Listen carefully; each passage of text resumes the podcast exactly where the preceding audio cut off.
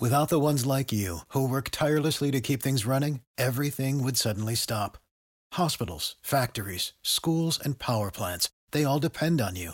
No matter the weather, emergency, or time of day, you're the ones who get it done. At Grainger, we're here for you with professional grade industrial supplies. Count on real time product availability and fast delivery. Call clickgrainger.com or just stop by.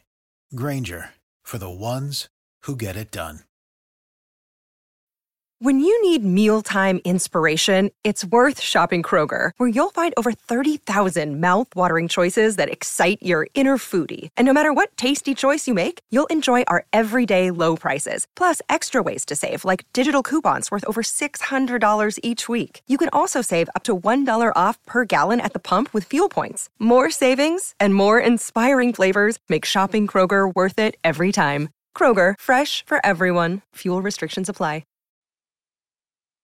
So, welcome to this episode of the Rox Pile Rockies Report brought to you by roxpile.com. My name is Kevin Henry. I'm one of the co experts for the site. And today, super thrilled, super excited to be uh, having on not only a friend, but really one of those people that I consider to be a, a guru whenever it comes to covering the Rockies and kind of talking about them and prognosticating a little bit. And that's our friend Brian Kilpatrick. BK, how are you, man? I am great, and I'm glad that you have me on. Good to talk to you. Hey, it's good to talk to you too. Uh, last time we saw each other, we were hanging out uh, in Salt Lake City watching the uh, isotopes uh, and the bees go at it. So I'm super glad we can uh, catch up again here. Yeah, man, me too. Especially, uh, it's, it's, funny to think about that because a lot of those isotopes players ended up making up a good chunk of the Rockies roster in September. Big time, absolutely. For better or worse. who, would, who, would have thought while we were sitting there that that would be the case? You know, it's crazy stuff. And yeah, not at the time. Kind of thought things would turn out a little better than they did. Yeah, maybe just a little. well, and, and uh, for those of you who don't know Brian, uh, first of all, what rock are you living under? But I want to make sure that uh, he takes a minute to kind of uh, tell a bit about what he's doing now. But uh, for years, worked for Purple Row and, and made that into such an incredible site. Uh, so, BK, tell people what you're doing now and where they can kind of find some of your thoughts outside of what we're going to talk about today. So right now, what I'm mostly doing is is my own podcast. It's the Rocky Mountain Baseball Podcast, um, and it's part of a larger project that I've kind of gotten off the ground a little bit. But I was, you know, kind of all along I've been shooting to to get it fully going for the 2020 season. But it's RockyMTNBaseball.com. Um, there I'll be and kind of have been already, but but in the future we'll be covering mostly the Rockies, but um, also doing some stuff involving the minor league teams throughout the Rocky Mountain region too. You know, it's a it's a, it's a rich, rich history of baseball in the region, and I kind of want to capture some of that and capture some of what makes it unique.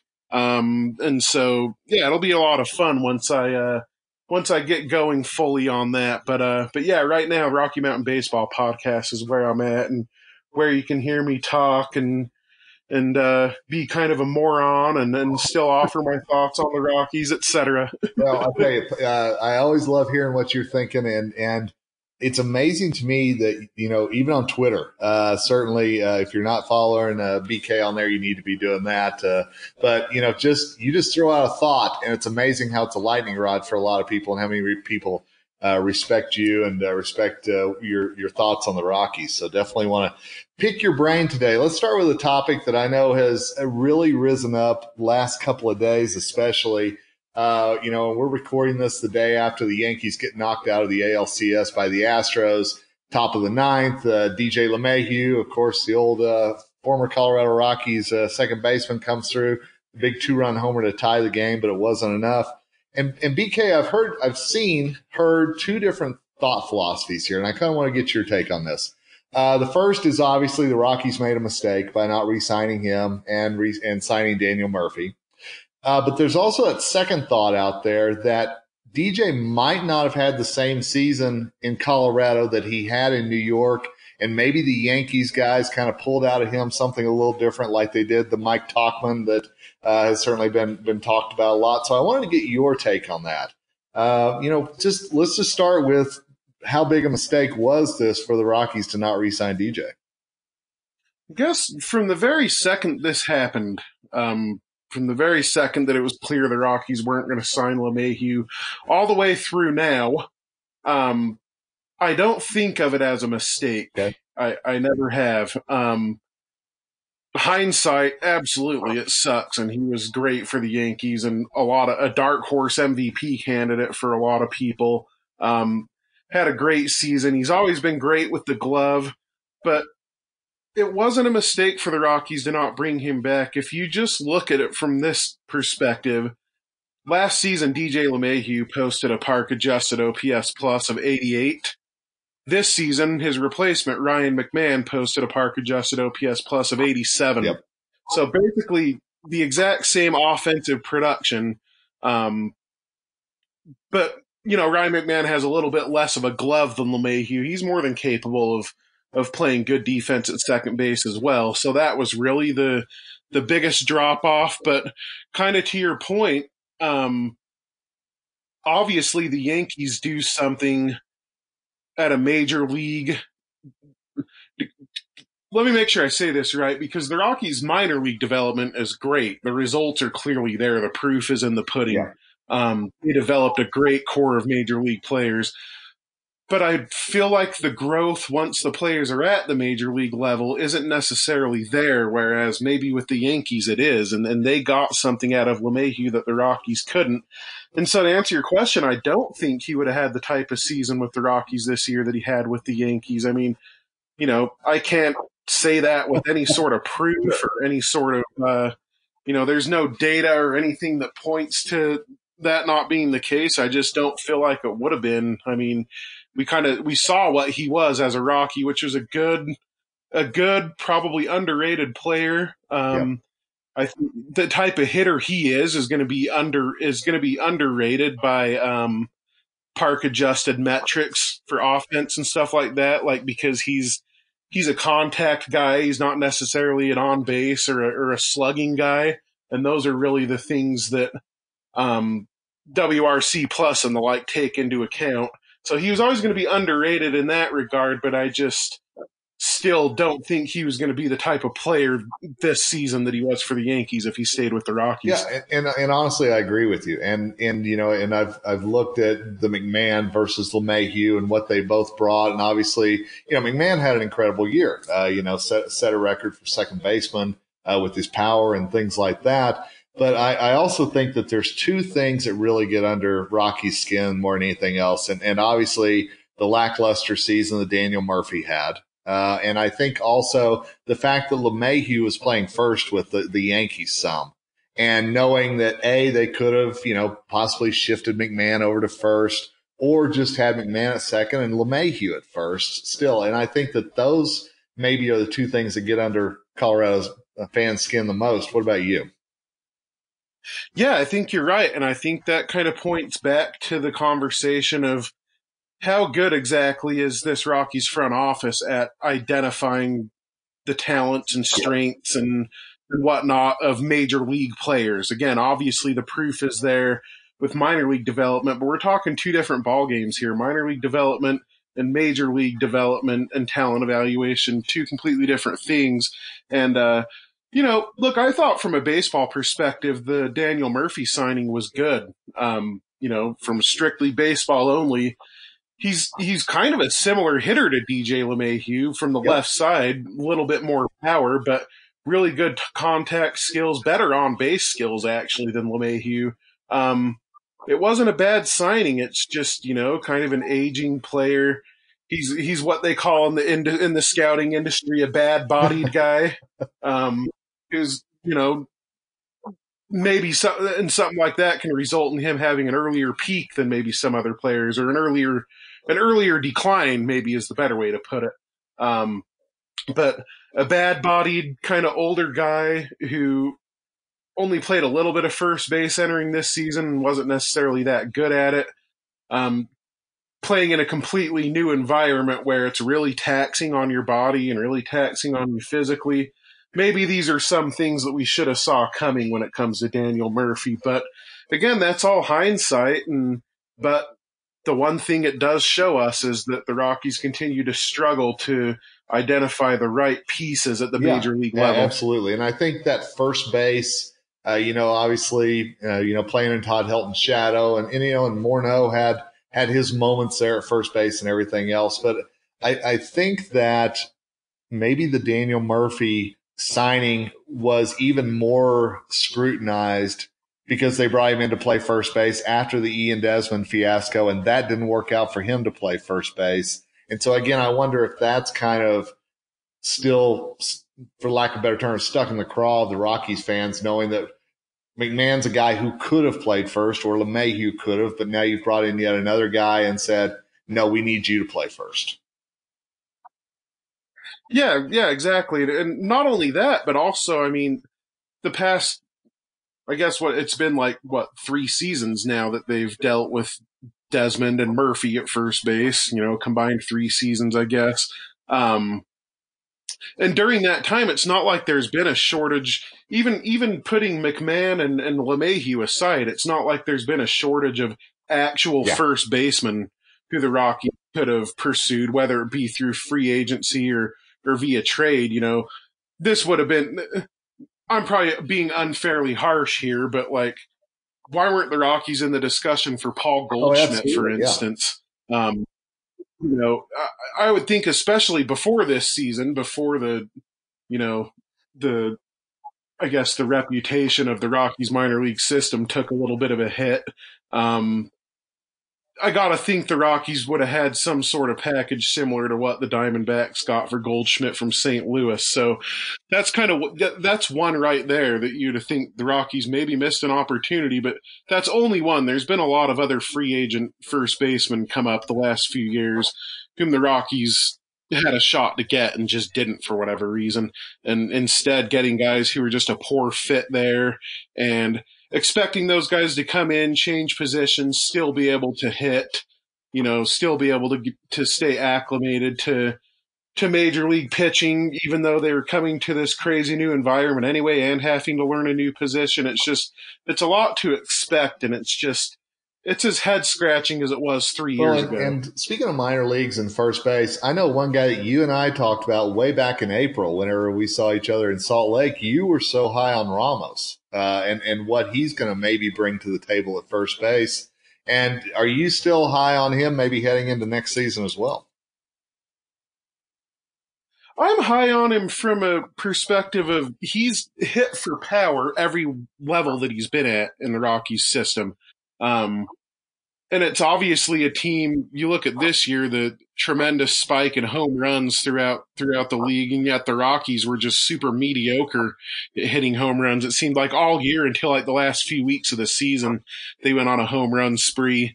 Um, but you know, the, the Rockies' production didn't increase in that area, whereas pretty much the rest of baseball it did, and so they lack power. They need some power. Ramos has it I think he's a better defensive first baseman than than people may give him credit for. He certainly isn't worse than Daniel Murphy. I can guarantee you that. Um, and so, I mean, I'm high on him from a maybe not from an everyday player perspective, but as a guy who can come in and play some first base and help and give them some pop.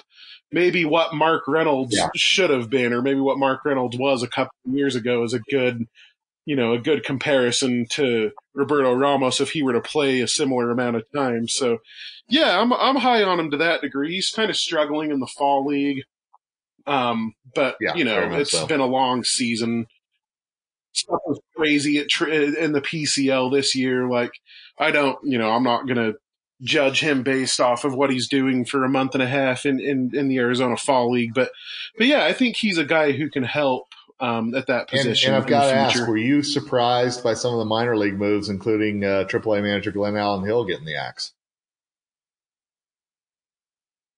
I was surprised only because the Rockies yeah. just don't make changes with guys like that. He's been in the organization for so long, and I'm neither here nor there when it comes to Glenallen Hill. He's, uh, I know he's not like super easy to deal with, like from a media perspective, and obviously the guys who cover the isotopes are a lot different than you know it's a lot different than covering a major league team and i think the rockies as an organization demand a certain amount of uh, secrecy when it comes to the information that their minor league managers and coaches are giving so i'm not going to hold that against glenallen hill i just I don't know really what positives he brought. Um, you know, guys are pretty much done with their development when they get to AAA. I guess you could point to the success that Jon Gray had there. Um, you know, both when he was breaking into the major leagues and then when he had to go back there um, to kind of rediscover some things. You can point to the continued success that German Marquez had there when he made the leap from Double A to Triple A. Um, so I guess you know, from a continued development perspective, it seems like Glenallen Hill did a fine job, but I think that might fall more on the the roving coordinators, like the the pitching coordinators and the hitting coordinators and stuff like that. Um, so yeah, surprised just because the Rockies don't make moves, but I don't really think it's much of a well, consequential and, and I think one. that it's really interesting, and, and, I'd love to get some of the you know, and trying to chase down some of the the Ryan McMahons and some of those guys who really had some of the time with Glenallen, Sam Hilliard, uh, those type to see to see what impact that he truly had on yeah. them. And I'm curious, obviously, to see what that will do, what shakeup there will be if there is another one coming. Uh, as far as, you know, are they going to move a guy up? Will they bring somebody in or what the Rockies will do? Cause like you said, this is not something that the, the franchise normally does at all. No, they like to keep it one big happy family, and that goes from the major league level all the way down through the minors. So, um, I, I don't know. I'd kind of be surprised if they brought somebody in from the outside, but yeah, we'll have to wait and see what happens. And I, I still think there's going to be some other shakeups in the major league coaching staff. I think, I would hope so, um, because I I don't know I don't know how long Steve. Foster should be for, for this world, and, and same with Dave Magadan. Um, he might he might get another year to to figure things out. And I know that there are some hitters who did thrive off of off of what he was able to bring, but for the most part, the offense as a whole was down. So I think there might be some more changes, and it might have some sort well, of a domino effect. And that was where I was going to go next because I and tell me if I'm right or wrong here. I feel like that they're going to kind of just let 2020 be until they're out from under all these big contracts. Uh, and maybe I'm way off base here, but it feels like that. And I think this again goes back to some of the Rockies fans' frustration that there's not going to be a lot of tweaks or changes next year. And it's almost looking ahead to the 2021 season. Uh, you know, and, and if that's the case, do they get rid of a Foster or a Magadan or anything like that this year? Or is it just kind of, we'll see what we can roll out and hope everybody stays healthy and that luck happens? Am I off base on that or what do you, what do you think? Not entirely. Um, you're not off base in terms of, uh, from a roster standpoint, yeah. I think they're going to pretty much stay the same. You know, you might get a. I talked about this on the on each of the last couple of episodes of the podcast, including when I had Dan Szymborski from ESPN and Fangraphs on, and you know, the the theme is kind of.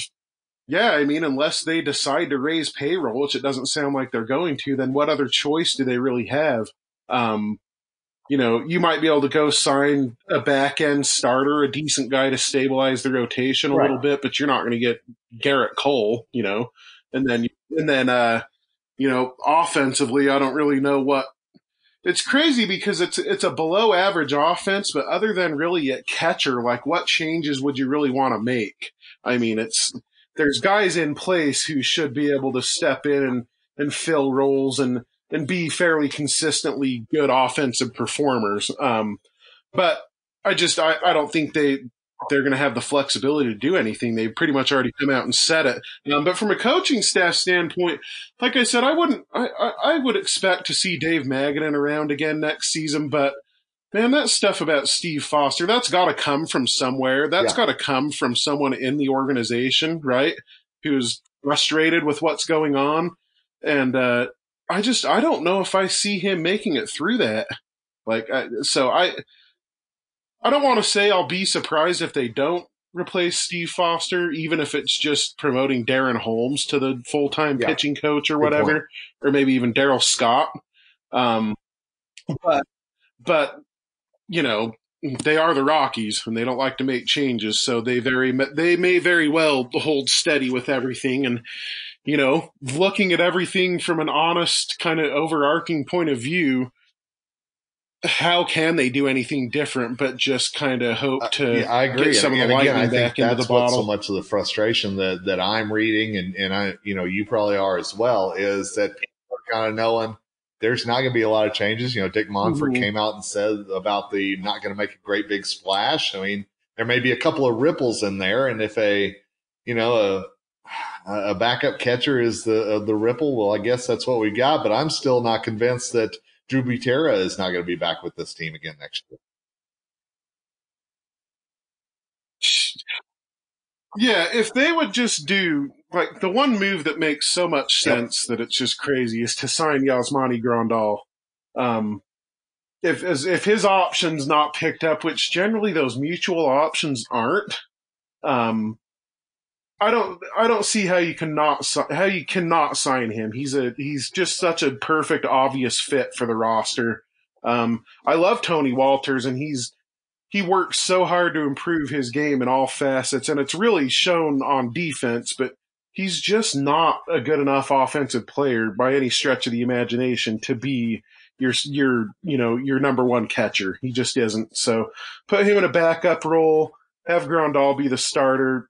I think that right there gives the Rockies an extra few Yeah, wins. and I think I Um, think something and- and has to be from done. there. If nothing else, just to show the fan base that you you're not standing pat, and and maybe to show the Arenados, the Storys, those guys as well. You know, because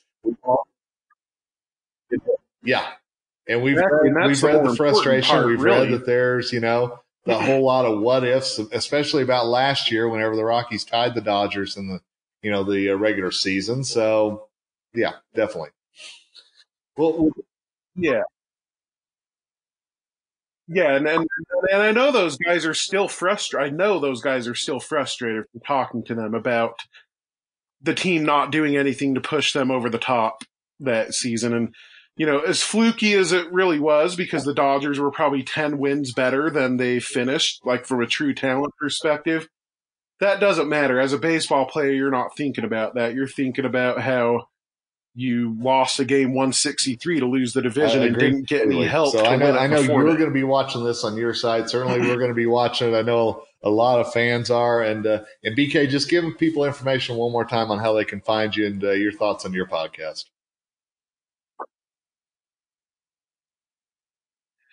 So I'm at I'm at Rocky Mountain BK on Twitter, and then uh, I also have an account for the website and podcast. Not as active, but every once in a while I'll uh, I'll put some good stuff up on there. It's at Rocky MTN BSBL. Twitter's stupid character limits on the handle. Um, but uh, and then RockyMountainBaseball.com um, is is where you'll find some of the written work and um, you can check in on some of the older episodes of the podcast there. Again, my goal is kind of just get that up off the ground and then really get going um, as the 2020 season approaches. Um, and then, yeah, if you like if you like the podcast, we're everywhere you listen to podcasts. Again, the Rocky Mountain Baseball Podcast. We're on Patreon if you want to uh, if you want to chip in a little bit. We're going to have exclusive content on there at some point um, when we can get a few more of just the one dollar patrons. Um, but got a nice little following on there. Um, super stoked for the listener base that I have, and and yeah, if you like to hear silliness and mixed with good analysis and and, and good Well, guests and stuff always like a, that, a that's great what we have of to offer on the information. A good guy. I love to bounce things off, even in DMs. Just say, okay, am I nuts here or not? So. Uh, always enjoy talking to him. And BK, we'll look forward to you and I chatting as the off season goes along as well. So thanks for taking a few minutes to join, man. I appreciate it. Great, thanks, sir. I appreciate that. Back at you. Always and a thanks pleasure, to all of you Kevin. for listening today. We appreciate it. Certainly, we know uh, off season's a tough time to talk about the Rockies, but we're out there uh, just like BK is, making sure to throw the thoughts out whenever we can. So thank you for uh, making sure to check out our podcast, check out our articles, fresh ones, at least at least one every day on roxpile.com. So for now, Kevin Henry, co-editor, co-expert for Roxpile, signing off. And as always, hey, go Rockies.